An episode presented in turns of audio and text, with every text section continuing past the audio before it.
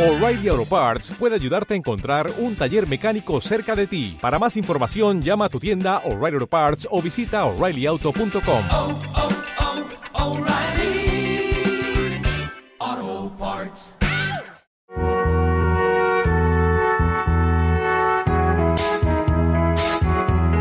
You're just Bienvenidos a Su Cine Millonario, el podcast de las películas de tu infancia, el podcast que no se quedará tranquilo hasta que venga Edgar Ramírez. Yo soy David Ortiz, episodio 124. Nos acompaña como siempre el señor Roberto Domínguez. Hola, buenos días. Y como siempre también desde Bogotá, el señor Luis Acuña. ¿Qué tal? ¿Cómo va todo? Coño, ¿cómo va? ¿Cómo va, amigo Luis? Va de puta madre porque estamos en la mitad de nuestro ciclo Mel Gibson, intentando divorciar la obra del, de- del artista o de la vida o del, del arte, no sé. Básicamente queremos ver cómo coño nos justificamos ver películas de Mel Gibson sabiendo la terrible, terrible persona que es él. En este caso, bueno, vamos con un peliculón que es Conspiración, Conspiracy Theory también del 97, donde Mel, en este caso junto a Julia Roberts, bueno, se meten en un agujero de conejo de, de conspiraciones y vainas raras en una hermosa película del 97. Para eso nos traímos a, bueno, ya de la casa, ¿no? Álvaro Godoy. Lo hemos tenido en Tango y Cash. Lo hemos tenido en Alerta Máxima. Lo hemos tenido en Time Cop. Ha venido un montón de veces aquí. Y en este caso, como él es bastante, bueno, ya descubrimos, ¿no? Que es bastante, bastante, bastante fan de las teorías de conspiración. Se las sabe al pelo. Y bueno, fue el invitado perfecto esta semana.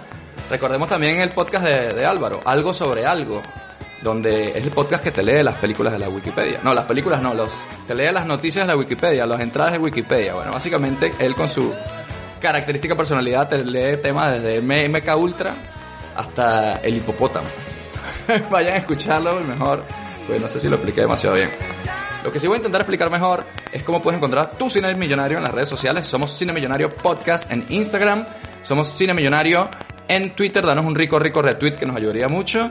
Y somos Cine Millonario el podcast en YouTube. Dale ahí la campanita de notificaciones, suscríbete por favor.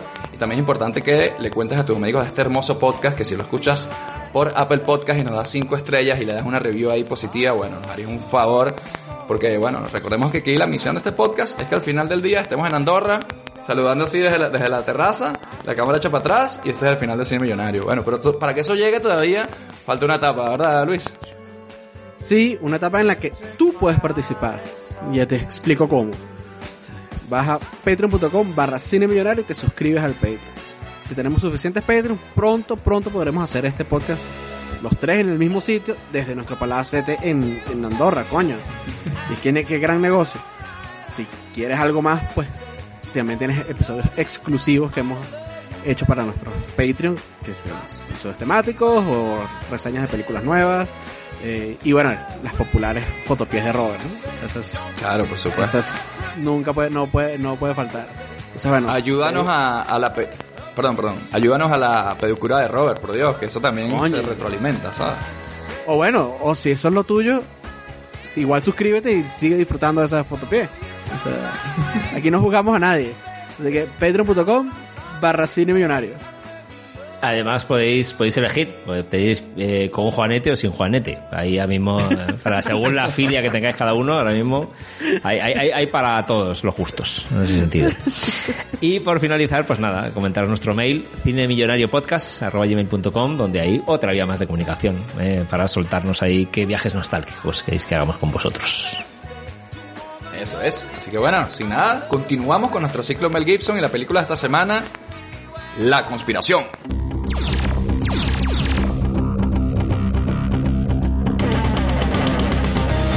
Esta noche en Cine Millonario Conspiración.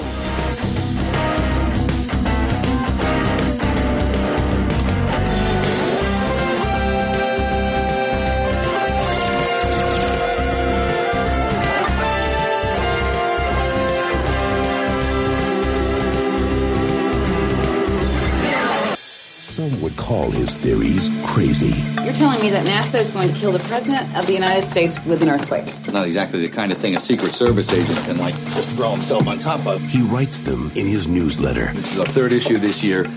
Conspiracy theory. He sends them out. Look, I feel kind of naked back here. Could we get out of here? Please don't tell me you're naked back there. No, it's just a bigger speech. Could we go? And she is the only one he trusts. I've loved you since the first time I ever saw you. Jerry, You don't love me. I don't? Now, one of his theories is true. Can you prove any of this? Absolutely not. Only he doesn't know which one. Must have hit a nerve with one of those articles in there. But his enemies do. How many subscribers do you have? Five. Well, they're dead. I have to find Jerry. Bingo! I got him. There he is. These things that you're talking about, you did them to Jerry. Jerry is very dangerous. What are you gonna do? I'm gonna find him because he'd find me. Pick him up, heading for the bridge. By nature, I'm not a violent man. If you hurt Alice, I'll kill you. What are you doing? I'm torching my hub! Oh Get down this hole!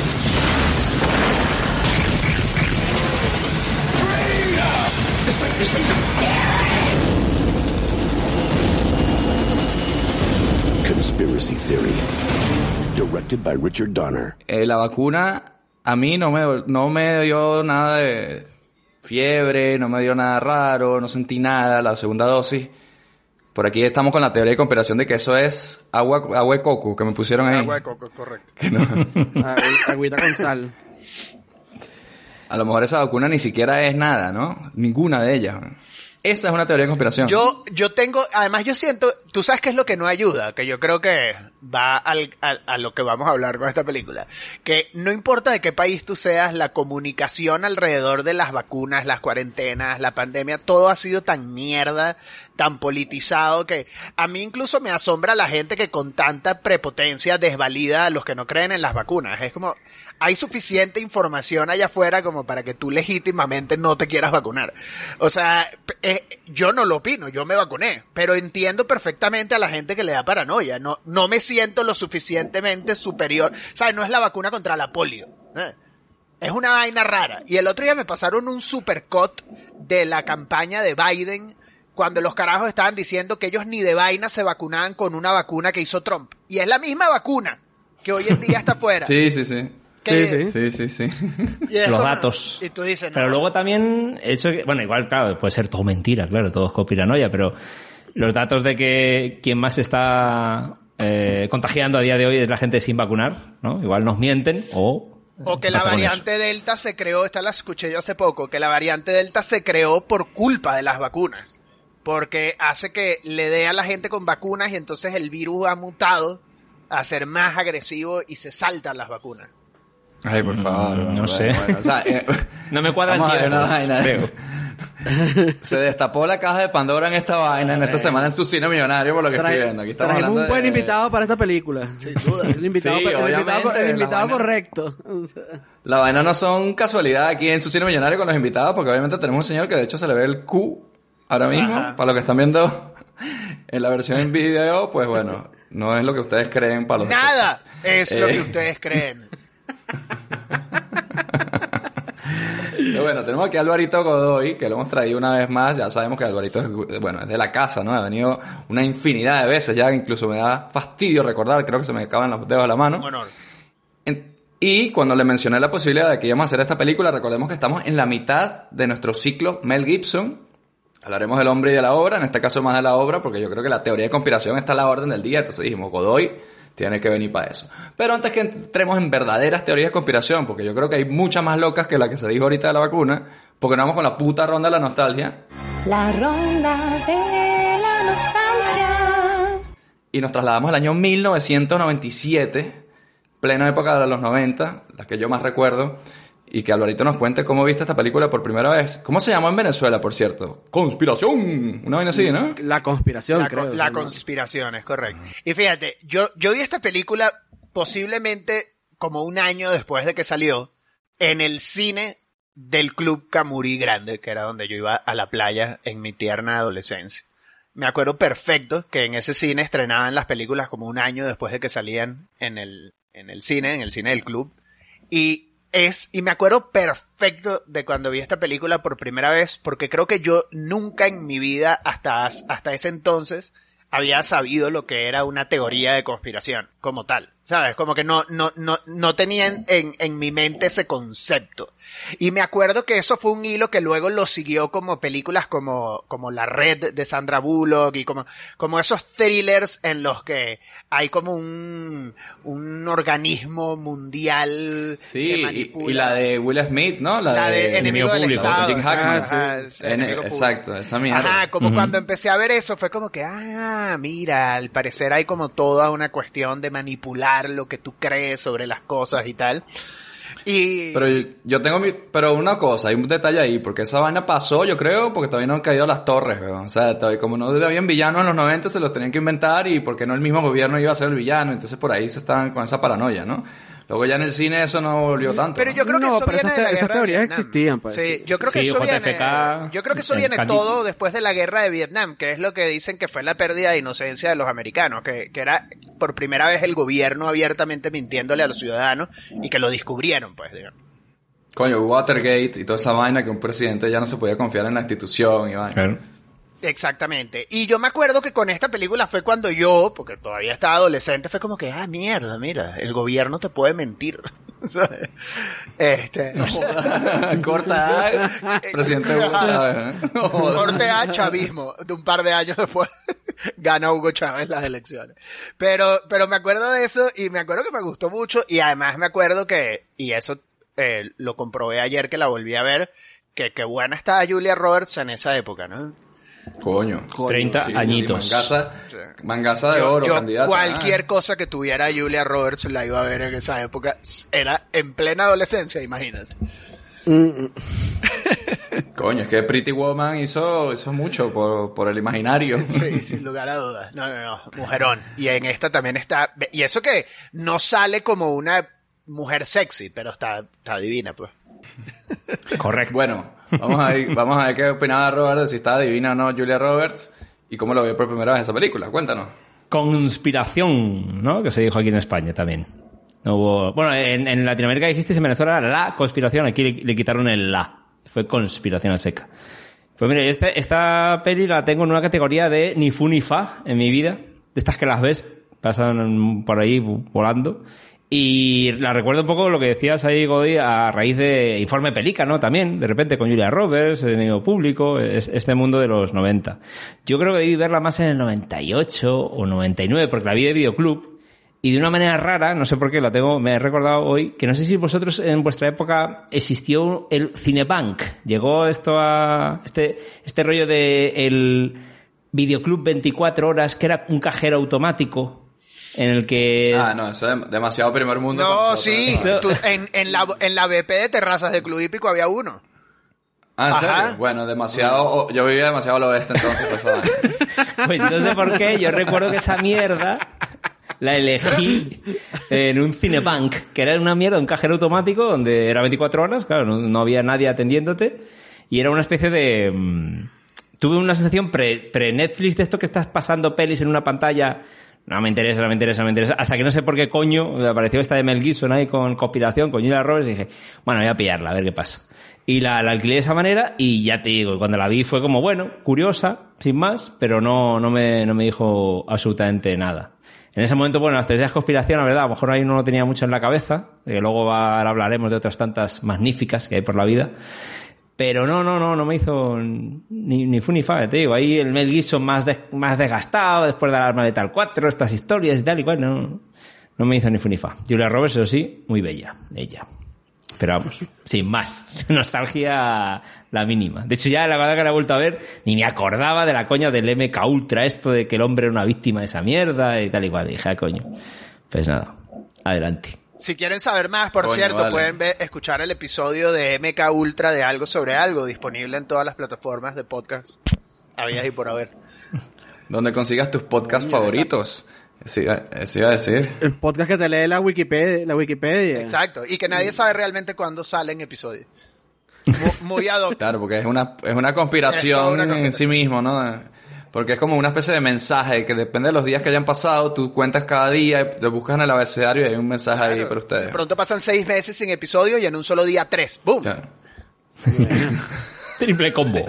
Eso, bueno, es la persona menos constante del puto mundo para podcast, pero bueno, eso es otro tema. Vamos a pasar con Luis y que nos cuente ¿cómo fue la primera vez que viste La Conspiración? La conspiración. Este, bueno, la conspiración yo la vi, la alquilé pirata, de hecho, recuerdo, estando en vacaciones en Margarita, la, la- sí, vi, la, vi, había visto algo de como una reseña en E! Entertainment Television y dije, bueno, esta película se ve como algo que me gustaría, ¿no? Mel Gibson, Julia Roberts y gente que, el- que lo estás persiguiendo. Yo creo que creo que en ese entonces Tiene no- los no- ingredientes perfectos. Exacto, imagínate. ese- todo, todo, todo podía salir bien. Este, recuerdo que estaba así como en muy mala calidad.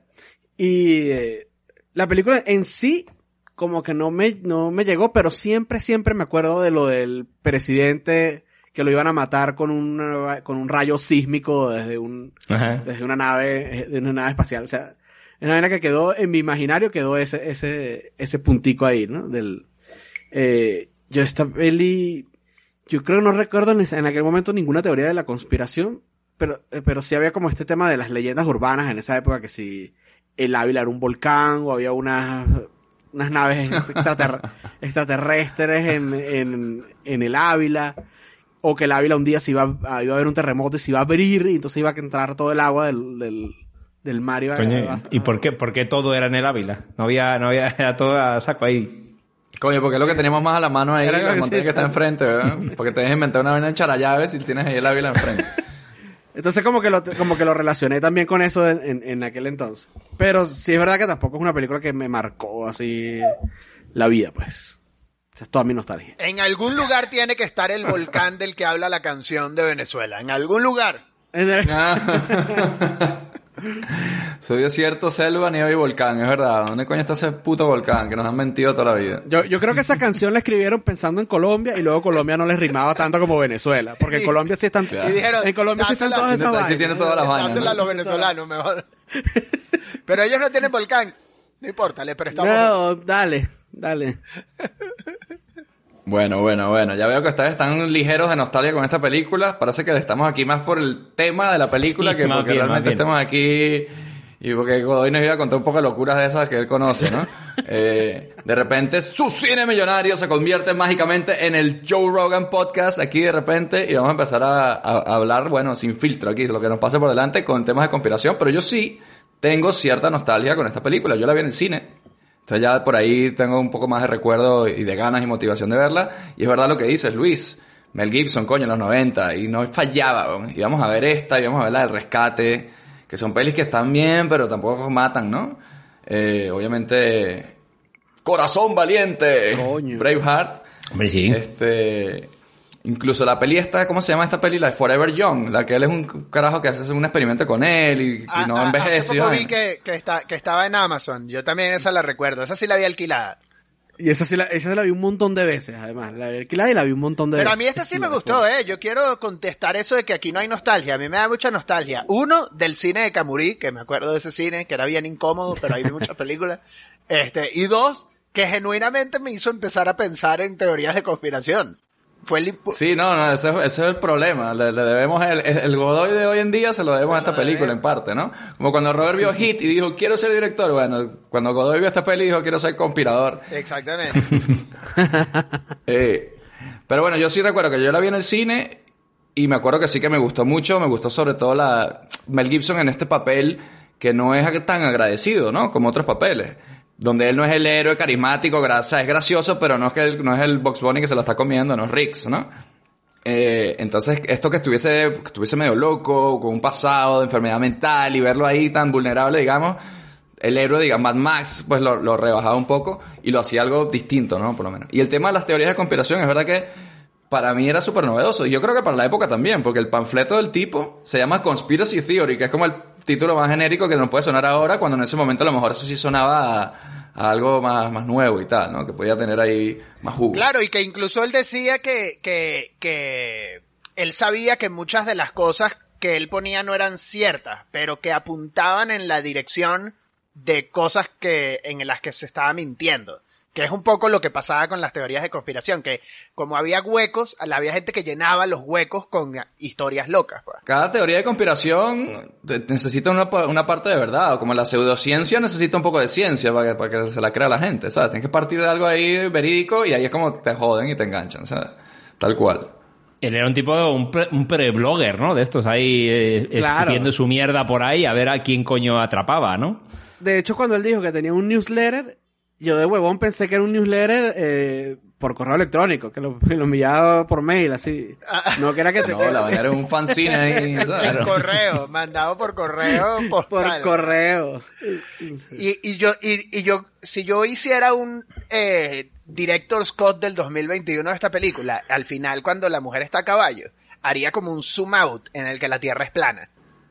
Y le quedaría perfecto al final de la película. Bueno, apare- aparece un helicóptero negro, ¿no? Al final. Ajá. Aparece un helicóptero negro, ¿no? Eh, De repente. Sí, sí, hay. Por cierto, eso sí no lo recordaba yo.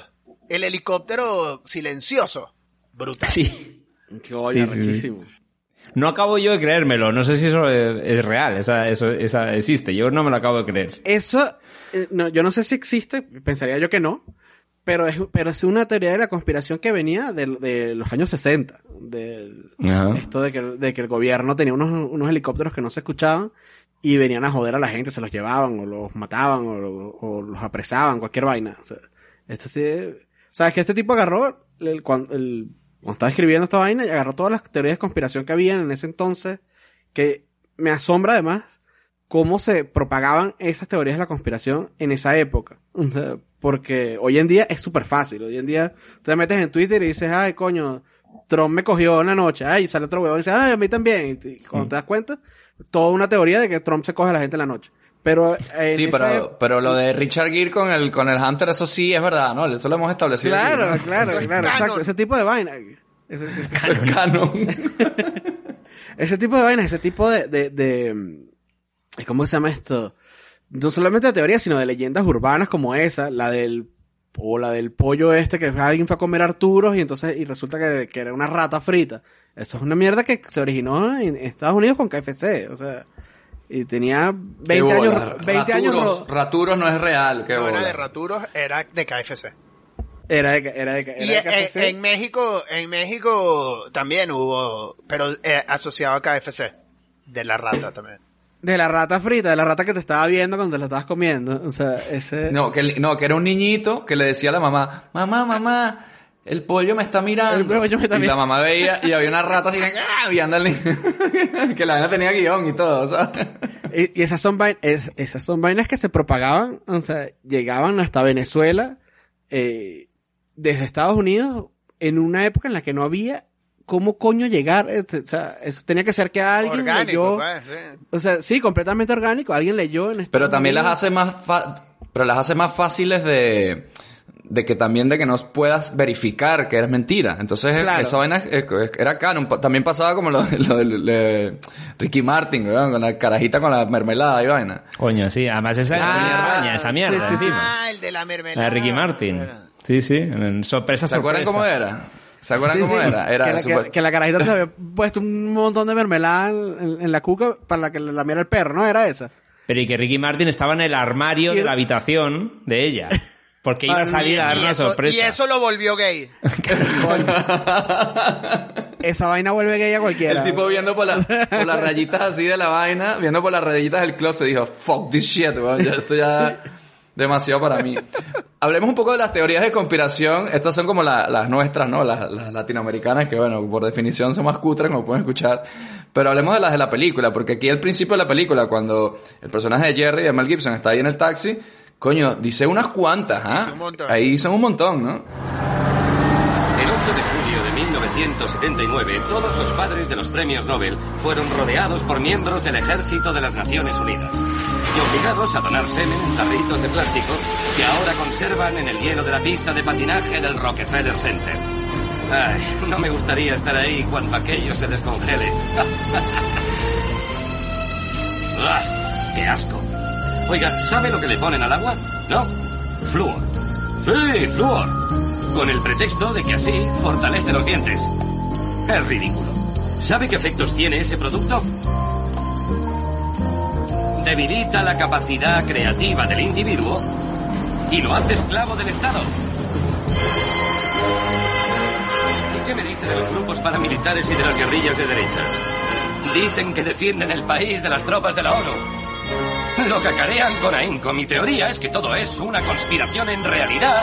Son tropas de la ONU que están tomándolo todo. La estructura ya está lista, no hay nada que hacer. Lo están tomando todo. Nos van a freír como pollos. Oswald, sí, Oswald, ¿sabe lo que decía Oswald, amigo? Decía, no soy más que un títere como diciendo que él era inocente, ¿no? Que si la película hubiese sido dos horas de esa vaina, yo la hubiese visto completa. ¿no? O sea, eran dos horas de, de Mel Gibson en un taxi. y, a- hablando de verdes de conspiración. sea, Se llamaría, que me calo con sí, completi- será- se llamaría The Joe Rogan Experience en un taxi. No, y al final de todo, el plot twist sería. Era mi mujer. ¿Qué es lo que hace un taxista seduciendo a la vida? Robert está con su cara de what the fuck, ya vienen estos toltecas, van a esta mierda rara. Con su Ya música. estáis ahí con vuestros Kruger, ahí cantantes, ahí con, con cosas. Dios mío, Dios mío. No, pero, pero, a ver, ¿cuál, cuál, cuál en particular? Yo me acuerdo también de la de, la que decía Luis, a mí me- se me quedó en la cabeza, de el satélite que causaba terremotos. Teoría que, por cierto, el propio Hugo Chávez, eh, sostuvo cuando el terremoto de Haití. Eh, el terremoto de Verdad, Haití. eh, ver- el, verdad. el terremoto que, que Sean Penn salvó solo Haití. Este, fue, Sí, sí, sí. Sean Penn se cargó a medio ti a los, a los hombros así y lo, lo salvó, según lo fue que tenemos que creer. ¿no? causado por esa arma que se llama HARP, creo, H-A-A-R-P, HARP, ¿no? sí. Proyecto HARP, que es ese, ese, ese satélite o arma que causa desastres naturales.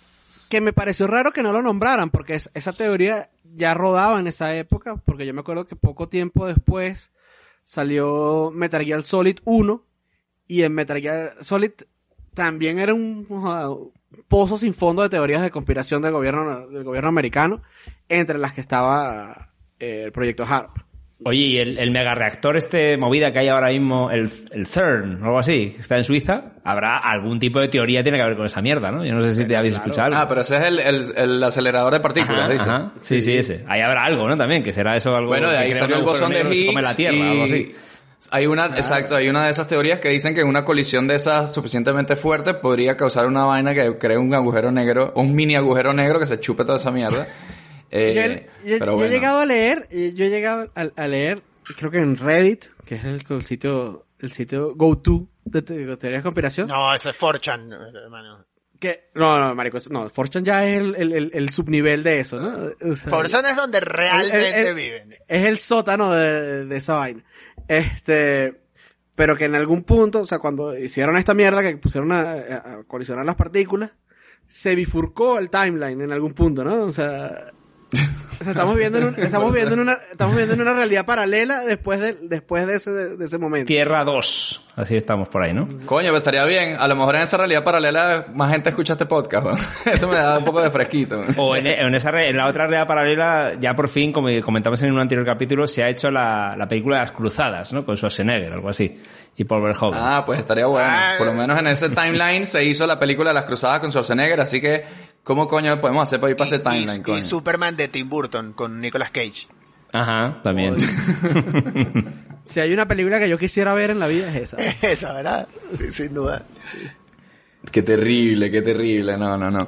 Y bueno, hablemos ahora un poquito ya, bueno, la trama de la película, sí, por, por encima, para las que no lo han recordado o no lo han visto últimamente, es este tipo Jerry, que es un taxista que cree en las teorías de conspiración, el tipo vive en una te- teoría de conspiración y se nota que tiene un problema de, de salud mental. Se le nota que además el tipo es un poco stalker, porque siempre está vigilando a esta chica, que es Julia Roberts, que trabaja en el Departamento de Justicia, y de repente, bueno, em, parece que todas estas teorías de conspiración, que este tipo, que- te lo establece como un pirado, pues tienen bastante de cierto. Y al final es esta cosa de... Ella tiene la duda de si creerlo o no, porque parece que el tipo también era parte del MK Ultra, que bueno, hoy en día es algo un poquito más mainstream. Yo estoy seguro que Álvaro nos va a profundizar un poco en el MK Ultra, porque ya ha hecho un podcast entero de esos, coño. Y luego vemos que este tipo, al ser a- asesino del MK Ultra, bueno, tienes la duda de si realmente fue o no fue un asesino hecho por el gobierno. Y bueno, la guinda es que el padre de Julia Roberts lo asesinó. Este, este proyecto de MK Ultra, estos, estos asesinos, y tenemos la duda de si fue o no fue Mel Gibson el que mató al padre de- de ella, ¿no? Spoiler alert, no, no fue. Luego el tipo era el protector de ella, en realidad. Todo el tiempo fue el protector. Un protector, pero un poco.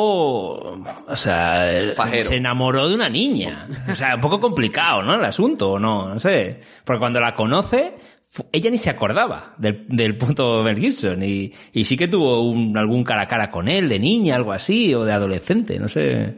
Poco turbio, ¿no? Pero, la pero, relación. pero hay algo interesante porque yo siento que es que él tiene los cables como cruzados, como que él mezcla sus propias emociones, como que no es que esté enamorado enamorado, sino como que esa mezcla como de culpa, como de protección, sabes, como que siento que está bien manejado en la película, que ha podido ser más creepy, pero creo que lo manejaron como que sí, el tipo es medio frito y ella como que se encariña con él, pero no, no llega como al cliché de que, o sea, no es como Joe Biden. O sea, no es alerta máxima. No hay un muerto de repente ahí forzado. Pero, pero sí al final, el- ese pseudo romance que medio se inventan, que parece al final, yo lo vi un poco que forzado, que, que no, no hacía falta. Me- estaba bien ese más Sí, punto pro- protector. Sí, sí, está- sí, estuvo forzado. Pero la tipa, no, hay un no momento pareció, que, él- cuando él le pide un beso a ella, hay un momento que ella, que ella lo ve con ojos ya de, mira, este tipo está bueno, me voy a agarrar a este tipo. O sea, hay un momento que ella cambia ahí el chip, que es cuando se van a besar, que los, que los Pero yo soy Julia Roberts, me parece un cuarentón chocado ahí el Mel Gibson, ¿no? Un poco ahí... ¿Cómo? Que, el cuare- me- que yo soy Julia Roberts me parecía un cuarentón chocado, ¿no? Mel Gibson, como para sentirte atraído por él, no sé. Le sacaba como 10 Vale, años. Son así, osadas, ¿no? son osadas palabras, Robert, ¿ah? Estás haciendo osa- osado con tus declaraciones. ¿eh? Con, con este Mel Gibson de... no sé. A mí me pareció forzado fue que ella lo, lo- le correspondiera, que él se Ajá. enamorara de ella me pareció completamente natural. Pero que ella dijera, "Mm, este Yo, tipo, yo, yo sí lo creo. bola". Pero yo sí lo creo, porque el, el tipo, por lo menos, cuando escapan de su apartamento, eso tiene que haberla impresionado a ella. Cuando el Sí, tipo sí, sí. destruye todo el apartamento y ahí ella tiene que haber dicho como que, ver, este carajo como que, como que sabe algo. ¿sabes? Como que está loco ¿no? convicciones, Bueno, tienes convicciones. pero- crees pero hay algo enamorarte. Bueno, que es un tipo peligroso, pues, y eso puede ser atractivo. Le gustan los chicos malos. bueno, ¿a, a quién no?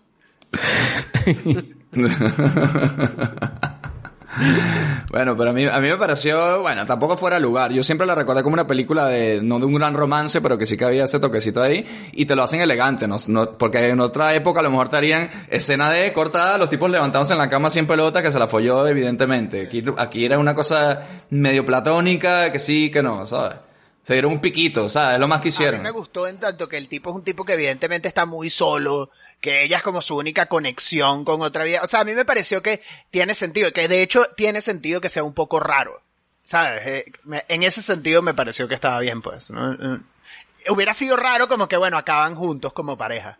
No, no, claro. Bueno, si no, si no llega a morir, pues, seguramente hubiera pasado esa mierda. A que morir, entre hubieras visto comillas. así como casados y tal. Eso sí. Sí, sí. La tipa embarazada, el tipo así sobando el bebé, en plan, ay, qué romántico este momento. Así de los Notting Hill al final. Eso sí hubiera sido raro. Y complicado porque hombre estaba rotísimo, obviamente. Le rompieron Sí. la cabeza en el programa MK Ultra este. Coño, qué horrible cuando el Patrick Stewart, que bueno, es el villano de la película, cuando le está inyectando así en el cuello, le dices, cuando te- esta mierda te haga efecto, no vas a saber ni quién coño eres, ni quién, quién coño has matado. O sea, imagínate, porque eso es, supuestamente es parte, y si quieres hablamos un poco del Mecha Ultra, que era parte de, la, de las prácticas, ¿no? Que eran unos sueros de verdad o sueros de vainas que te hacían... O sea, bueno, empecemos por el Mecha Ultra, Godoy, ¿qué nos puedes contar? Es- es- es- tiene evidencia suficiente como para que sea totalmente... Está desclasificado, ¿no? Sí, el, el, el, M- el MK Ultra es un programa que está ya mostrado y probado que existió. Este, y una de las cosas que se sabe también como un hecho es que principalmente usaban alucinógenos, LSD principalmente, para hacer experimentos y tratar de, de ver si era posible hacer manipulación mental. Este, el, el programa, al parecer, o sea, es parcialmente responsable de buena parte del movimiento hippie.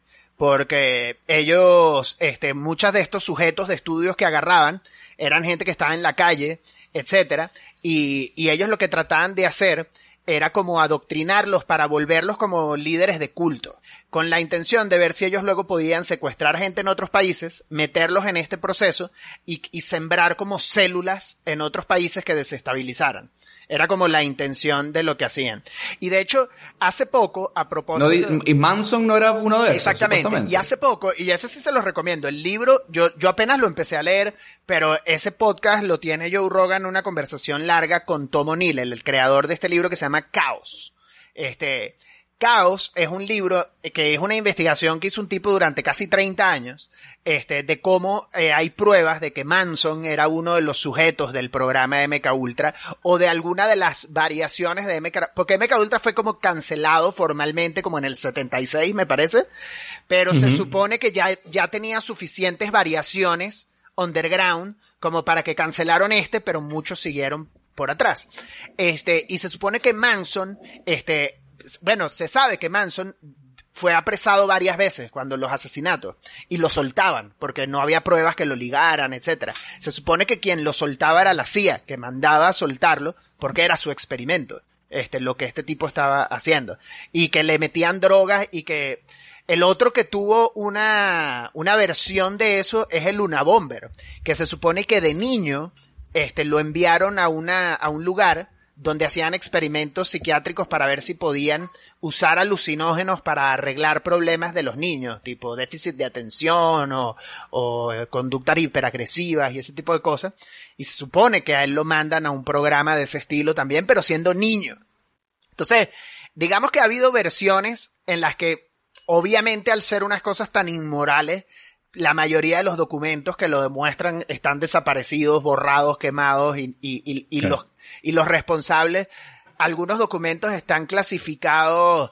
eh, hace poco vi un documental que, por cierto, que también tiene uno mm, que no va de control mental, pero este es uno de unos trillizos que está en Netflix. Este, Oh, coño. Sí, nos lo contaron, Ah, creo. sí, nos, Brutal. nos han contado de qué trata. sí. brutal y era parte de un experimento de tratar de ver Sí, este, sí. qué tanto es la genética y qué tanto es la crianza y ponían a tres a, a unos trillizos uno en una familia de clase social alta uno media uno baja este como para ver eh, cómo se desarrollaban y, y qué tanto Coño, a, a ese, ul- a ese último lo jodieron.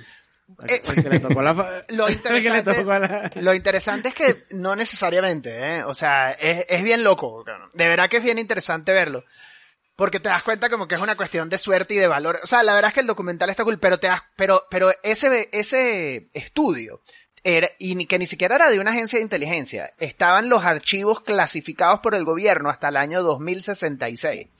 Este, y lo que hacen es que yo no entendía por qué hacían esas cosas de que los archivos se desclasifiquen tanto tiempo después. Y básicamente cuando son Se bola porque los mamahuevos que lo hicieron que estén muertos ya para que cuando todos salgan. los involucrados, incluso los sujetos del estudio, para que no puedan demandar. O sea, no solo los que experimentaron, sino los, los que fueron experimentados, para Ah, que que todo el mundo esté muerto y, y toda la gente que los rodea. Como para que cuando lo lean, la gente lo pueda leer entre comillas en frío, porque ya no hay dolientes, ya todo el mundo está muerto hace varios años. Entonces, bueno, M- MK Ultra cae ahí. Y, y lo que, y de lo que se sabe como, como un hecho era eh, control mental y LSD. Era así como esas dos cosas las mezclaban, ¿no? Por Pero empezó por las, por las torturas también, que querían, por, para los, si tú pillabas presos, para intentar sacarles la verdad y todo esto, antes de convertirles en esclavos, ¿no? En los 50, por ahí creo, ¿o ¿no? Según yo, el MK Ultra era solo control mental, no necesariamente tenía que ver con el tema de la verdad. O sea, según lo que yo recuerdo de haber leído, pero, pero posiblemente está todo mezclado, porque buena parte de eso tenía que ver con cómo hacer interrogatorios eficientes, con cómo desestabilizar gobiernos, Eso. con, con una cantidad de cosas que, que además es cómico, porque es, es de esas cosas que hace que todo el mundo vea a los gringos como esta potencia diabólica que todo lo esconde, pero los chinos y los rusos toda la vida hicieron eso, lo único es que nadie sabe porque el que lo sabía Sí. muerto, no, no tenían prensa sí, sí. libre en sus países. ¿sabes? Tienen que ser técnicas internacionales que todo el mundo habrá Claro, intentado de- utilizar de- en algún momento. hecho- Y estarán utilizando o no, a saber. De hecho, muchas de estas investigaciones ocurren porque otro, o sea, la otra potencia lo está investigando. O sea, entonces tú, ¿qué es lo que ha pasado, por ejemplo, con ya con vainas más, más reales como el- la bomba atómica? O sea, tenías a top, tenías científicos en Estados Unidos, en Alemania, en Rusia, en vainas, todos investigando al mismo tiempo a ver quién llegaba primero a la solución. O sea, esto mismo pasa con este tipo de, experimentos. O sea, Ajá, y en la NASA había nazis. Casi que rima y todo, pero fue así. Los nazis de principio la- la- los científicos eran, ma- la mayoría eran escapados de, de tal y eran nazis que tenían muertos encima Eh, inclusive. de hecho, Ahí en está, la- mira, ahí está Fritz, Fritz pegando cables ahí para el transbordador y el Fritz así, bueno, había matado a... En la ¿sabes serie gente? de Hunters, no sé si visteis un- algún de esta de, de Amazon, de Pacino, judíos persiguiendo nazis después de la Segunda Guerra Mundial. eh, había, creo que arrancaba así, con temas de que un alto cargo de la NASA, no sé qué, era un ex nazi ahí que se había, eh, bueno, colado ahí en Estados Unidos y había cambiado su identidad. Entonces estos como que lo detestan y van a por él, a Pero, matarle. y todo esto. pero muchos no, no eran ni siquiera colados, eran directamente traídos por el, por Ah, el gobierno americano. O sea, que no lo... Sí, sí, sí, directo, porque, porque eran la- necesitaban sus mentes, digamos, su talento, y les importaba un coño de dónde venían. Dijeron, bueno, esta gente por lo menos vamos a recogerla y traerla para acá, Ajá. que, que nos hagan el favor de, de ayudarnos con ese tema. Una pregunta que tenía yo, a ver si ustedes me ayudan. ¿Cuál es la diferencia entre teoría de conspiración y leyenda urbana? O sea, por ejemplo, o leyenda, o sea, por ejemplo, el chupacabra, ¿dónde entra eso? vaina? ¿En qué categoría? Eh, yo creo que a lo mejor puede ser en cuanto si trasciende algo, trasciende algo que no sea algo tan nimio como una criatura que come gente, algo así. Si es algo más de go- Coño, ¿te parece poco, gobiernos o yo, qué sé, yo digo, creo que sí. por ahí. Yo creo que tiene que ver con el alcance, como que las teorías de conspiración tienen corporaciones, gobiernos atrás, ¿no? Este, mientras que las leyendas urbanas es como que ponían agujas con sida en el- los asientos de los cines, ¿no? Es como eh, Claro, y De esa mierda hemos hablado. Yo creo que, yo creo que la También. diferencia, yo creo que la diferencia está en el tema, eh, en el tema gobierno, en el tema Estado, en el tema de, de que hay un gente detrás de, de cámaras que son los que controlan todo. Eso es como, pues al final ese es como el hilo conductor de todas las teorías de la conspiración. En cambio, en, en una leyenda urbana, pues una leyenda urbana es que un carajo, un niño, el pollo lo estaba mirando y era un, y, y era una rata, o, Claro. o lo de las, o esta vaina del, del, del SIDA, del, de las agujas con SIDA en, en- en el cine y ese tipo de vainas que son como más eh, anecdóticos si se quieren. Del MK Ultra hay una peli que luego hicieron un remake que se llama The Manchurian Candidate, que está, Exacto. está curiosa, está Sí, cachonda de señor. ver. De hecho, la mencionan en la, esta la peli. mencionan, la, en la película Ajá, la mencionan. exacto. El- el candidato- el candidato- Sí, sí, sí. Sí, sí. que se supone que es lo que 75. estaban tratando de hacer. Ajá. Y tal cual, vamos, sí, sí, sí. Había leído por ahí por, por, por ver un poco, volver un poco a la peli, que tenía 75 millones de presupuesto esta película. No sé si Mel Gibson se llevaría una gran parte, porque me parece Sí, un esto pastón. es post Braveheart. Yo creo que Ese tipo ellos estaba dos. cortando su platica. Sí, yo ¿eh? creo que los dos. Yo creo que. Y Julia Roberts, y ¿no? creo que es una película que seguro, no sé cuánto habrá recaudado, pero era de esa época en la que tú tenías dos actores de ese calibre y eso te traía taquilla por sí mismo. Sí, daba exactamente igual la película en sí, prácticamente. Además, esta peli, es que, bueno, como ya hemos dicho, hemos, eh, está hecha por Richard Donner, que aquí en este podcast hemos hablado de él en Arma Mortal, en Los Goonies, en varias pelis, también es director de Superman 1, que ecléctico, ¿no? El hijo de puta. Eh, se nota la buena mano de director, buena fotografía, Sí, buena factura, ¿sabes? Así no sea una gran historia que acaba de una gran explosión, sí tiene, coño, o sea, es un currazo de, de, de peli de, Sí, sí. de director, ¿no? También, de acción, de, de- o sea, tiene incluso guiños visuales, como empieza la peli el logo de Warner, que luego echa para atrás la cámara y es el, un anuncio en un autobús, que sigue la cámara y tal. O sea, está hecho, digamos, en uno de los momentos altos de, de este director. Y más allá de la historia, pero yo creo que sí, está tratado con una calidad visual que también bueno, se le nota que había el dinero, a lo mejor también se fue por ahí, ¿no?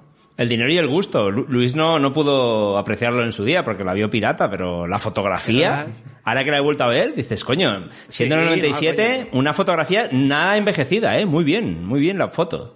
La escena de los helicópteros en la noche en la calle es brutal. Eso, esa es la que yo iba a destacar también eh, de, de- de- Sí, sí, sí, sí. bien hecho. Eh, Un buen equipo de gente detrás.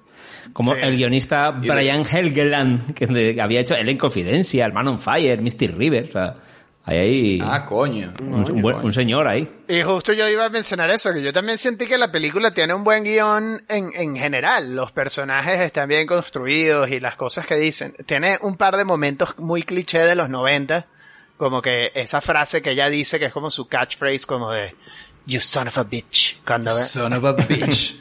Me da risa que el subtítulo decía, caray.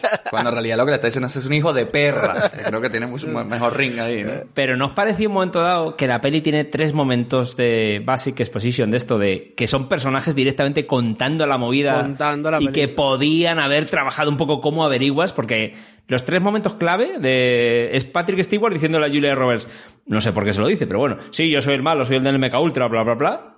El Mel Gibson también le cuenta a Julia Roberts movidas de, de no, a mí me, me lavaron la cabeza, no sé qué, no sé cuántos. Y el policía negro este que intenta hacerse amigo de ella varias veces también le cuenta a ella mierda de no, sí, nosotros estamos de la CIA, pero estamos ahí medio medio. ¿No se podía averiguar un poco más la, la, la movida? Porque un poco Hay, hay algo bien mal raro. en ¿no? guion. Además, ella Sí, es una. pero, pero es que era mucho. Ya, ya, sí, pero un poco, ¿no? algo que se averigüe, no, no literalmente, ven para acá, te voy a contar Pero es que, pero los es que había mucha información todo el tiempo, había mucha información todo, el- todo el rato, toda la Sí. película. Pero fíjate que a mí el de Patrick Stewart no me molestó. Porque yo me acuerdo cuando lo vi. Porque yo todo el- desde que empezó la película tenía la idea de. ¿Por qué este tipo está vivo? ¿Sabes? Y, y claro, de- él de alguna manera lo explica. Pero era porque el tipo se escapa y el otro no lo mata porque él quiere saber quién más sabe de todo lo que él le hizo, ¿no? Y hasta que no esté seguro, no lo puede matar. Este, y, y cuando él le cuenta esto a ella, yo lo que siento es que es una estrategia muy de interrogatorio de que yo te cuento algo que es cierto para que luego cuando te digo que él mató a tu papá me creas. O sea, después de todo yo ya te dije que yo hice cosas malas. Sí, O sea- y después de eso la tipa se pone el micrófono y todo, y estás dispuesto a traicionar a, a Jerry porque el, el tipo efectivamente la convenció, ¿sabes? Sí, porque le lanza como Sí. el hicimos lo que teníamos que hacer y sabemos que estuvo mal, pero ahorita estamos tratando de corregir ese error y, sabes, como que se siente que, que de alguna manera podría suceder, aunque sí tiene y, que, mucho y que al final este tipo es, es un loquito, ¿no? Entonces, Exacto, la actitud de ese tipo no ayuda a que le crean su vaina porque está pirado y el catcher in the Claro, right y de la, esa muerte, vaina. la muerte de su padre, ¿no? Que se lo inculpan a él, la muerte del padre de ella. Entonces, claro, es como medio O sea, venganza. el carajo es lo que se dice damage goods ahí. Es un tipo que estaba ya jodido, estaba achocadito, como dice Robert, pero de, de, de cerebro. Sí, sí. De hecho, lo hace por destacar su actuación. Hay un momento que tienen ellos dos juntos donde se rompe bastante Mel Gibson. Joder, lo hace muy bien el pibe. Lo que dices tú, David, al principio, que es un personaje, pues eso, maltratado, jodido, no es el típico héroe. cuando lo, del, muy lo del bien a nivel de de- acting. Lo del guardián en el centeno, esa parte, dices tú. Está con ella hablando. Sí, cuando él dice que no, en- que no puede parar de comprar Que no el puede libro, parar de que no sé comprar el él, libro. él se, se quiebra Sí, sí, ahí. muy genuino. Es verdad que le vimos en Arma Letal, cuando tenía en, en- en Arma Mortal, al principio, cuando hablamos de, le da el bajonazo este medio psic- psicótico, o sea, que se quiere quitar la vida, cuando se quiere suicidar. Coño, y lo hacía muy bien, eh, Mel Gibson. Es que coño, el mangote, mangote de oro. Lástima que luego... Que, o- ojo, es- eso, eso del, del, del guardián en el centeno, de que tú compras el, el, el libro, eso era una, era una teoría de conspiración que estaba rodando desde hacía años, que no tanto que cuando tú lo ibas a comprar, pero que cuando tú, y creo que en, en, en Seven hacen referencia a eso, que es que cuando tú vas un- a una biblioteca pública y sacas un libro, eh, hay unos libros que están marcados, Sí, es verdad. entonces, si tú vas y sacas Mein Kampf y sacas no sé qué vaina, eh, eso, eso llega a una base de datos eh, eh, de Pero- CIA. O sea, eso- Y hoy día no habrá cosas así con el terrorismo islámico, no habrá movidas ahí de que cómo pueden rastrear en la red ciertos movimientos para... siempre, siempre se, siempre No se echa vaina con eso, ¿no? De que, de que si tú buscas tal, muchas vainas en, en, en Google medio raras, el, FBI te está, está pendiente, ¿no? Siempre se... Mi- Mirar ahora lo de Apple y Google, ¿no? Que van a empezar a intervenir los teléfonos por si acaso ah, tenemos material pedófilo. Eso es- actualmente está poniéndose ya así encima de la mesa. ¿No les pasa a ustedes que se meten en, en- en internet y siempre hay mujeres maduras por tu área, weón? Interesadas en ti. Interesadas en conocerte, además, porque no, no sí, además interesadas en conocerme. sino que te quieren conocer. Esa vaina me- siempre me ha sorprendido. Como internet sabe. ¿Cómo saben, weón? Qué bola. ¿Cómo saben las mujeres maduras eso? Que yo estoy... ¿Cómo saben las mujeres maduras de mí? ¿Y cómo saben de mí? Y me quieren conocer a mí. Qué bolas, y son muchas además, no es una. Pero bueno, ¿por qué no hacemos una cosa, mis conspiranoicos amigos, esta semana aquí en su cine millonario? Y nos dan nuestra escena favorita, vamos a esa sección. o- Y conclusiones escena- también, es- empezamos por... Escena, eh, ya espera un momento. Escena favorita más teoría de la conspiración favorita. Correcto, Ju- justo quería hacer ese apunte, porque creo que hay que, hay que indagar en más cositas. Vale, me parece, me parece bien. Empezamos por Godoy, nos ponemos nuestros gorritos de papel aluminio así para la última sección. Y primero dinos la escena favorita y luego cuál es tu teoría de conspiración favorita o la que creas realmente, o alguna cosa de esa. Este, bueno, a mí, eh, mi escena de la película favorita, este, es toda la, la secuencia del hospital. De, de cuando él está hospitalizado y empieza con que él le pide a ella que cambie la, la, el chart con el de enfrente. Este, porque me gusta mucho cómo manejan este momento en el que él pasa de ser el loquito al que tenía razón. Este, y el otro detalle es que cuando él le cuenta a ella lo que le pasó, este, y él, y que llega todo eh, golpeado, ¿no? Al, al, a donde está ella, eh, él menciona que él le mordió la nariz al otro tipo.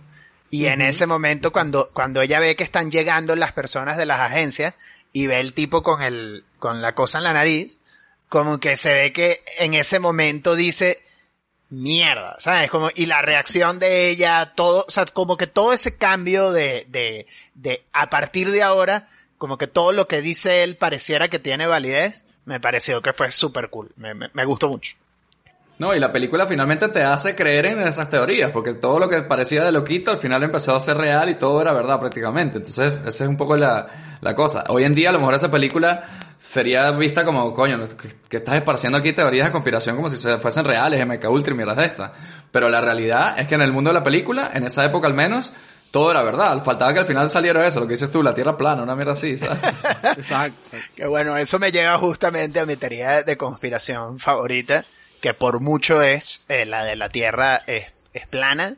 Este, el, el documental de, que estuvo en Netflix un tiempo, no es original de ellos, pero el que se llama Below the Curve, que ves a los, a los tierras planistas más prominentes, este, discutiendo entre ellos.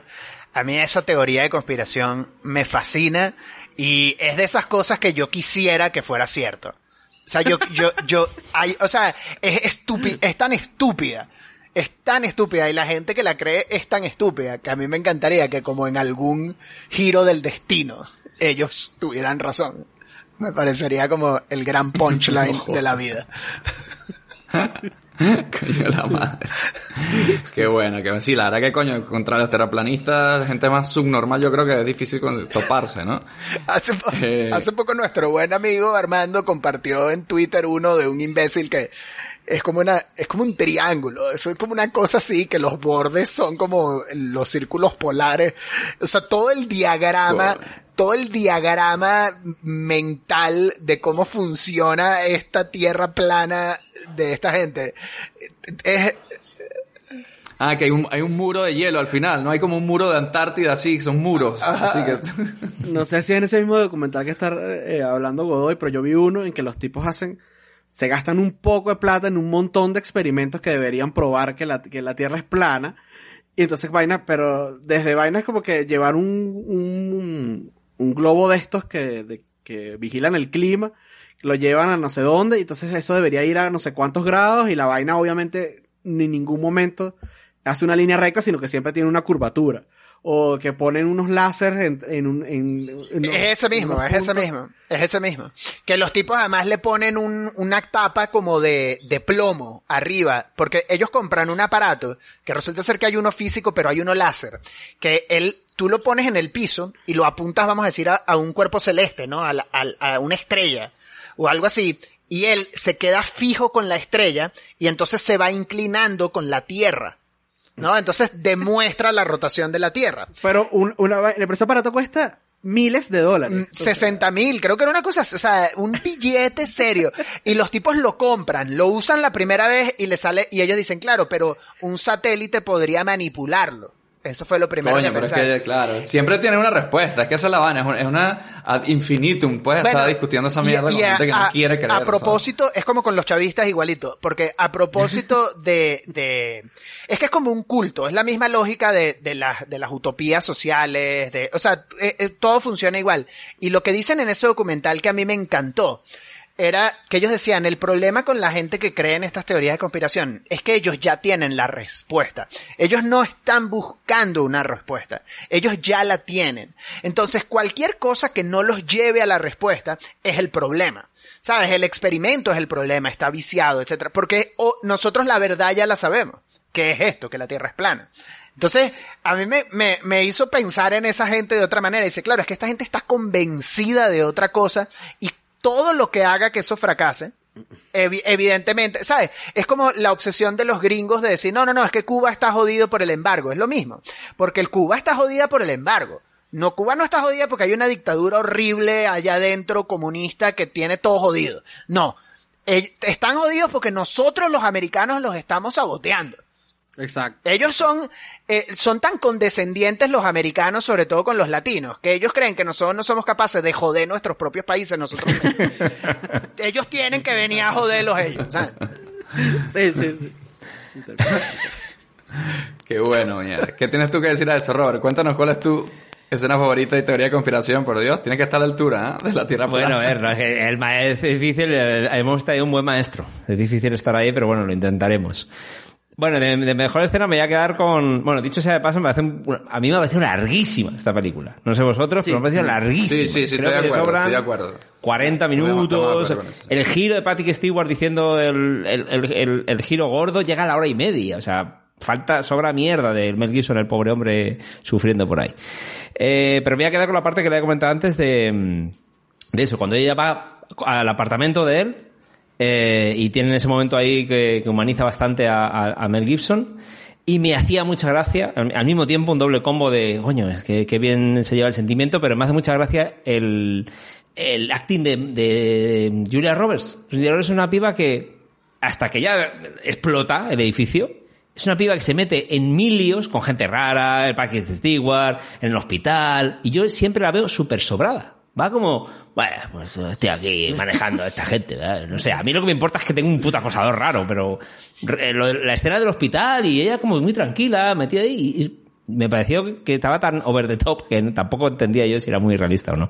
Pero ese momento me, me pareció muy bien porque empatizan muy bien juntos y, y coño, Mel Gibson lo hace, lo hace muy bien. Como Además, ellos nunca habían hecho una peli juntos, ¿no? Entonces también era eso de ver, coño, estas parejas de, de, de- de titanes de Hollywood, actorazos, estrellas y tal, qué química iban a tener, ¿no? También ese Mira, y de pronto, y de pronto por la duración no está, porque si, si, si falta un buen momento de construcción de personaje de ella, porque tú dices, claro, es una mujer que de de- trabaja con el Departamento de Justicia. En principio seguro sabe lidiar con gente como con, con, con policías, con agentes federales, con, ¿sabes? Porque es su universo, pero nunca te lo establecen a nivel guion, ¿no? Quizás es una escena que existe por ahí cortada en una versión. Ella chapea un poquito siempre, Puede Departamento de ser. Justicia, Departamento de Justicia y poco más, ¿sabes? Puede ser porque siempre se la ve súper sobrada, súper tranqui de yo manejo la... Eso lo que tú dices, Godoy, ahí me puedo enfrentar a cualquiera en diálogos que me da igual, no me intimida nada. Y como teoría de conspiración favorita, me, me voy a quedar con el 11S, reciente, vamos, reciente, más o menos reciente, 20 añitos. Eh, hay un documental que se llama, en internet, que vi en su día, que se llama Zeitgeist o algo así, no sé si lo habéis visto. Sí, el Zeitgeist. Ah, sí, claro, claro. magnífico, yo lo vi en su día. Qué currado está, porque es que te lo crees todo según te lo están contando y dices, coño, qué trabajado está esto, ¿no? Es Y buenísimo. me encantaba el tema este de lo de los judíos, que justo ese día no fueron a trabajar, la demo- lo- los edificios, te dicen, claro, el, el avión se estrella por arriba, pero cae como si estuviera demolido con cargas de explosivos en las columnas bases, porque si un avión se estrellase arriba, te lo explicaban perfecto, digo, no, no caería tan a plomo sin acabar de, eh, impact, de joder edificios de al lado, Y te ponen, y te ponen el supercut de la gente diciendo, explosion, explosion, I heard an explosion, I heard sí, explosion, explosion, sí, explosion. sí. Entonces era, es magnífico. Y luego también había un momento dado que se iban al el Pentágono y decían que, claro, que, que ahí no pudo impactar un avión. Eh, por la altura del propio edificio del Pentágono, porque no se encontraron restos. Entonces la teoría es que tiraron un misil contra el Pentágono. Eh, o sea, era como un, un mundo de cosas que me pareció maravilloso, o sea, súper trabajado y, y, bueno, hasta el punto que dices, bueno, no sé, ¿por qué no, no? Si lo, de- lo de Pearl Harbor está ahí, ¿no? De que los propios yankees también dejaron que destruyeran Pearl Harbor para, para entrar en la Segunda Guerra Mundial, estas cosas, ¿no? O sea, que yo qué sé, de repente, o sea, Mira, muy loco, obviamente, pero... El combustible de avión no puede derretir vigas de acero. O sea, eso, Ajá. eso es así. Punto y final. Punto y penal. Fin de la Punto final, discusión. ahí no hay más nada que decir. Tómenlo, co- tómenlo como arriba, No quieran. se puede caer todo para abajo. Así me llegó, como me llegó, te lo lo transmito. Ay, Dios. Bueno, es buena, Robert. Ah, has estado a la altura porque es verdad que no hablamos del, del 11 de septiembre claro y ahí sí. también es reciente, la hemos vivido. Es bueno. y es global, es una conspiración mundial. Y, Y bueno, aparte esa- como esa que se volvió el, el, el estándar de las teorías de las conspiraciones, ¿no? O sea, es como que el, la, que la, la que metió eso en el mainstream. Claro. Que no sé Ajá, si vieron un sí. episodio de South Park que nunca se me va a olvidar, que es como George Bush, que dejando caer documentos como a propósito, porque al- el tipo sabe que a él le conviene que la gente crea que la CIA es capaz de hacer algo como el 11 de septiembre. Porque o sea, como que él quiere que la gente se crea la teoría de conspiración, porque hace que la gente le tenga miedo a la Pero CIA. era, era, era lo de que era Garrison, no era Trump. No era esto de que se ve, se ve en la carpeta, se ve como que escrito, como, o esto no sé si fue que pasó real, como que al- algo de, de algún alto cargo de Estados Unidos, con una militar, algo así, con una carpeta, y en la carpeta se veía así escrito que sí, ataque a no sé qué, no sé Sí, cuánto. eso pasó, y eso pasó con, que- Ven- con Venezuela. eso Eso pasó. con Venezuela. Que Bolton, que era el ministro de defensa en ese momento, Ese, ese, Bolton, tenía, ese. tenía en, en- en la carpeta 5.000 tropas, eh, 5.000 tropas a Colombia, una mierda así. O sea, Plan de derrocamiento de Maduro. Imagínate tú. Dos puntos. Ay, Dios mío. Bueno, vamos ahora entonces con Luis C. Para que nos diga cuál es tu escena favorita de conspiración. Y también cuál es tu conspiración favorita. Mira, el- mi escena favorita, porque algo que tiene esta peli y que no, y que no, no, no lo hablamos, es que esta peli tiene muchos momenticos de humor porque saben que el tema en eh, eh, cierta forma es ridículo en varias partes, ¿no? Entonces, ellos juegan como en el humor bastante bien y por eso mi escena favorita es cuando él se escapa amarrado a la silla de ruedas de donde lo tienen agarrado eh, Patrick Stewart en la vaina esta y él va y él va poniendo unas caras weón, de, de loco el de, de, ay no, no", se tira por las escaleras y se tira por las escaleras y tropieza uno que sale volando por una ventana y se cae se cae y entonces cuando viene se caga todo y se cae para atrás y mata a otro que está, está- esa escena me parece genial porque podría ser mucho más ridícula y aquí resulta como eh, endearing, ¿no? Así como que, ay, es, ad- es adorable esta escena. O sea, El tipo está loquito y va matando gente en su silla de ruedas a pesar de que está drogado hasta las, hasta las Aunque con Russell en Rescate en el Barrio Chino lo hizo mejor. Escapar en silla de ruedas. Nada, pero, pero eh, Cor- Corro Este se es tenía la realista, intención. Este carajo, no, este carajo no tenía la intención de matar a este tipo tirándose por las escaleras con la silla de ruedas, ¿sabes? Es verdad, es verdad. ¿Y cuál es tu teoría de conspiración favorita, Luis? La mía es, es esta de que cambian a las celebridades por dobles, ¿no? O sea, Como, Paul- como Paul McCartney. como, Paul, McCartney, que Paul McCartney murió en Abril Lavigne, que la cambiaron. Abril Lavigne. esa- Ay, Abril Lavigne tiene una, no, eso no la sabía. Sí, sí, sí, marico, buenísimo. Sí, sí, ella sí, se sí. murió por allá por el 2003, Godoy. Bueno, Esa no es ella. No sabía. Esa es nueva para mí. Sobre, Bueno, todo, sobre a ver. todo porque Abril Lavigne, ¿no? De repente, ¿no? Paul McCartney dice, bueno, es más... Claro, Paul ¿por qué McCartney no no no? se entiende. ¿no? Exacto, pero ¿quién estaría interesado en reemplazar a Abril Lavigne? O sea, Eh, ¿cuál es el beneficio O para sea, ya la, humanidad? la original ya sobraba. ¿Por qué coño vas a reemplazarla? ¿sabes? A lo mejor. Acuérdate que, acuérdate que las celebridades saben mucho. Entonces, que por eso también está este- esta otra de que todas las celebridades que se han muerto en los últimos cinco años es porque iban a, a revelar el ring de prostitución infantil que tiene Hillary Clinton, ¿no?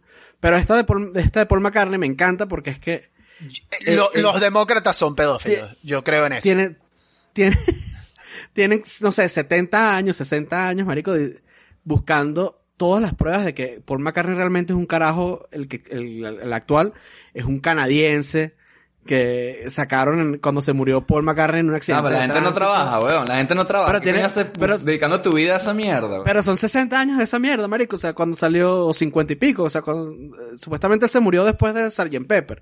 O, o antes de Sgt. Pepper. Y entonces hay pistas en las portadas del, en las portadas de los discos.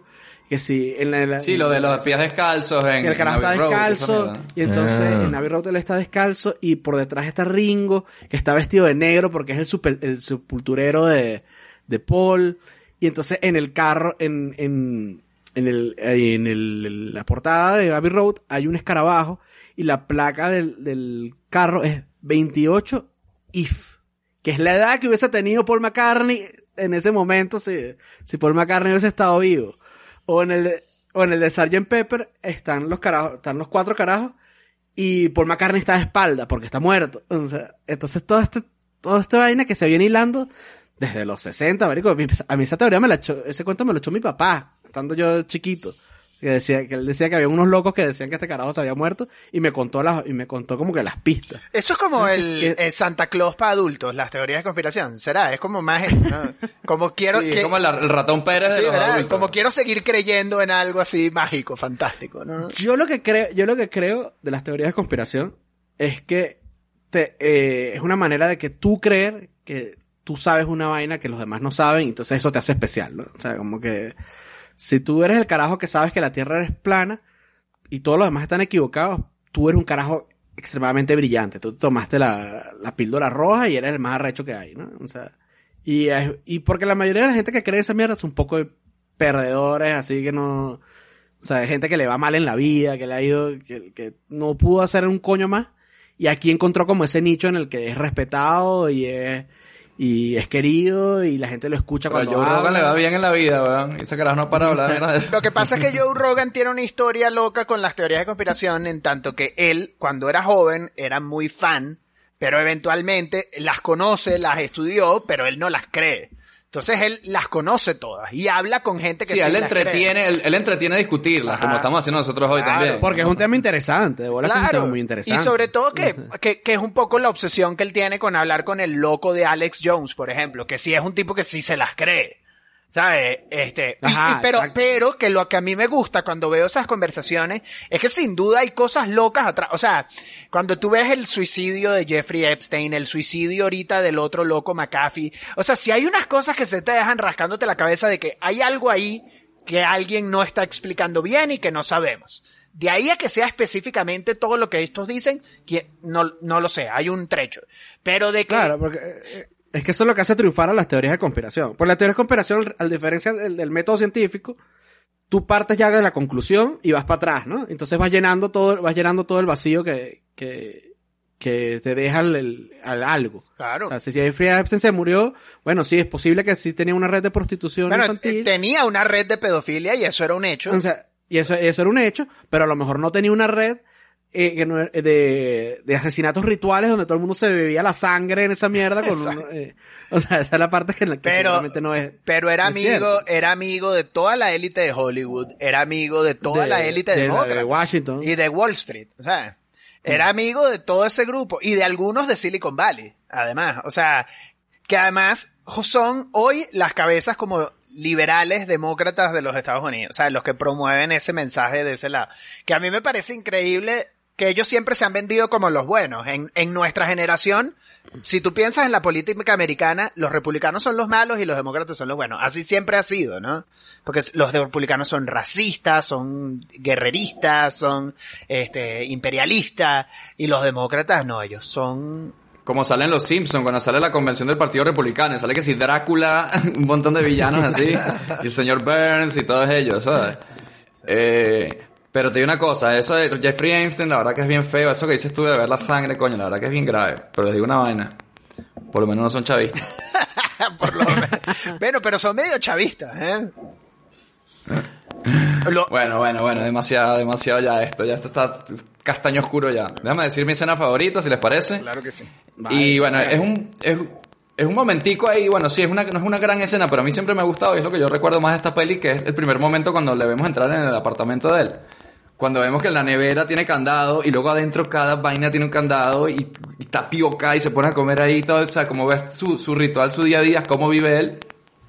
Ahí cuando uno dice, claro, este no es un tipo que piensa en conspiraciones, este tipo realmente, o sea, no es un taxista que cuenta ahí vainas como hemos visto nosotros muchas veces. Yo una vez me subí con un taxista, no quería dejar de mencionarlo allá en Lima, y el carajo nos pusimos a hablar de ese tema.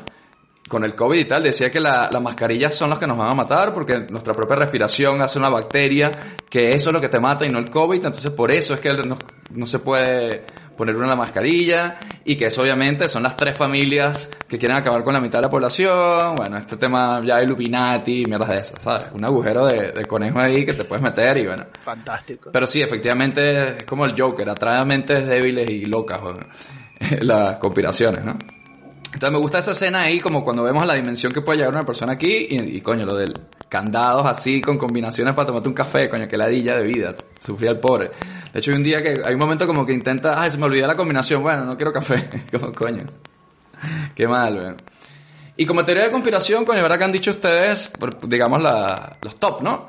Eh, pero hay una que parte un poco de la base de la que dijo Álvaro, que para mí me parece más heavy todavía, que creo que la han comentado en Joe Rogan también, que es la teoría que hay de que, de que el espacio no existe. O sea, el, el espacio exterior no existe. O Coño, esa no la sabía yo. puede- ex- ex- existe el cielo, las nubes, el sol y la luna, pero eso es como un Truman Show. Es una especie de... Porque nadie ha ido al espacio, no, no existe. Es demasiado para ellos creer que si sales de la atmósfera te encuentras con esto de negro, estrellados, planetas. Esa mierda es un invento completo. O sea que el pene gigante este de Jeff Bezos no llegó a ninguna parte.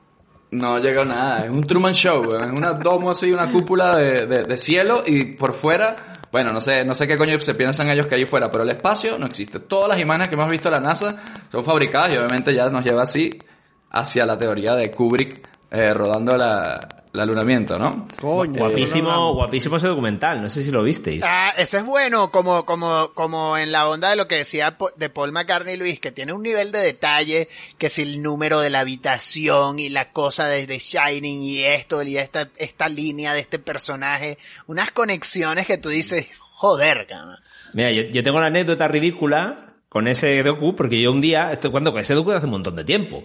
Yo en su momento, no sé por qué, un día encendí la tele, me lo encontré empezado y dije, esto no puede ser. O sea, como que, porque te estaba también contado, digo, pero como lo veo empezado, digo, ¿eh? ¿Qué, qué dice de Kubrick? Que no sé qué. Pero- y, y me, me lo hizo hasta dudar, porque dije, ¿qué me estás contando? Que esta mierda se hizo así. Ese es el de final, Room- no, no, obviamente, ¿no? Pero brutal, qué bien hecho está. Es el de, el de Room 237, ¿no? Es ese. Exacto. Es, es arrechísimo, increíble. Y en España hicieron lo mismo, pues fue una copia, obviamente, evidente, ha hecho adrede para, para ver cómo se puede manipular desde los medios de comunicación con el golpe de Estado de, de Tejero, porque que hicieron, dijeron, hicieron uno diciendo que era mentira y que todo estaba hecho para, eh, que hay una teoría por ahí, para encumbrar la figura del rey, a día de hoy escapado en Emiratos Árabes, ahí con bien del dinerico, y, dijeron que eso, que fue toda una patraña, una performance para encumbrar de que como Franco ponía al rey y de alguna manera estaba un poco que el dictador te pone un rey, que democracia, que dictadura, vamos a lavar, blanquear la imagen de esta movida inventándonos un falso golpe de Estado. Esa es la teoría que hay detrás de, de eso. Y hicieron Yo un falso la documental creo, como el de la Yo la luna. creo. Esa, apúntamela ahí de las que creo. ahora. las que sí De las nuevas.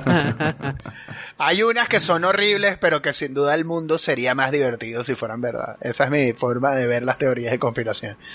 Y también recuerden que los hombres topo de Parque Centrales sí existieron, de verdad. Eso sí, eso Ah, es leyenda urbana, eso es Bueno, realidad. y en la película mencionan otra que a mí me encanta, que es que le ponen flúor al agua porque el flúor hace que la gente sea más dócil y siga más... la- Pero eso creo que es Bueno, verdad. ¿Y O sea, lo de los creo aviones que- no es lo mismo? ¿Lo de los, los aviones que dejan la nubecilla esta? lo- los chemtrails. Los chemtrails... ¿Eso no es lo eh, de que también nos cae una sustancia que nos hace dóciles también, que creo? nos hace más dóciles. Sí, pero yo supongo Me que en parece. Estados Unidos ahorita los de Antifa no les cayó el flúor. Sí, hay gente que no le cae, ¿no? Los que tumban las estatuas de, de Colón allá Bueno, en por- México. por- tampoco por- la porque no se bañan, no se bañan, entonces no absorben el flúor de la... Ay, qué buena vaina, muchachos. Bueno, mis conspiranoicos amigos, yo creo que ya es momento de despedirnos aquí de Álvaro Godoy. Podríamos estar todo el día y toda la noche hablando de teorías conspiratorias. Y bueno, es un tema para que ustedes nos pongan ahí en los comentarios cuál es su teoría de conspiración favorita. Queremos escucharla, seguro que se nos escaparon varias. Y bueno, nada, solo nos queda despedirnos de Alvarito. Como siempre decimos, cuídate mucho y pórtate bien, bro. Así será. Este, y, y nada más diría yo, para cerrar, que, que sí recomiendo esta película. Está divertida. Te has topado con el contestador de su cine millonario. Ahora mismo ni David, ni Robert, ni Luis te podemos atender. Si tienes alguna sugerencia y quieres que hagamos una película de tu infancia, mándanos un mail a cinemillonariopodcast.gmail.com También síguenos en nuestras redes sociales. Estamos como Cine Millonario Podcast en Twitter, Facebook, Instagram y YouTube. Tenemos un capítulo nuevo cada viernes en donde sea que escuches tus podcasts favoritos. Recuerda también que darnos 5 estrellas en Apple Podcast nos acerca cada vez más al dominio mundial. También puedes apoyarnos en Patreon para que tengamos con qué alquilar las películas en el videoclub. Deja tu mensaje después del tono. Y bueno, Luis, ¿qué película tenemos ahora para cerrar el ciclo Mel Gibson aquí en su cine millonario? Coño, recordemos que hemos hecho Mad Max 2. Conspiración esta semana y la semana que viene, ¿con qué cerramos este gran ciclo? Cuéntame. Bueno, cerramos por, por la puerta grande con un Mel Gibson en falda. ¿Qué te parece? Mo- y Con la cara pintada. Y, mostra- y mostrando las nalguitas. ¿Qué te parece eso? Epa, epa, ¿qué es eso? Vale. Ah, ya sé, vale. Corazón, valiente.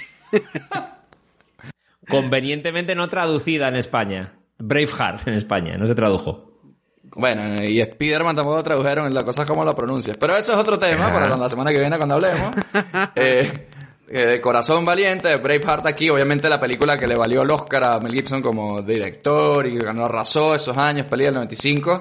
Y bueno, marcó la vida de muchas personas. A mí me marcó sobre todo porque fue la primera de doble VHS así, con la liga en medio, que alquilé. Y bueno, la siguiente película que tenemos aquí en su cine millonario, hablaremos de Mel Gibson, de faldas a lo loco, de historia, sobre todo de Prima Nocte. Yo creo que seguro hablaremos bastante. La semana que viene vayan buscando la película, nos vemos el viernes. Mientras tanto, bueno, solo les digo lo de siempre. Lávense las manos, beban sus 3 litritos de agua al día y recuerden, a Chávez lo mataron con polonio.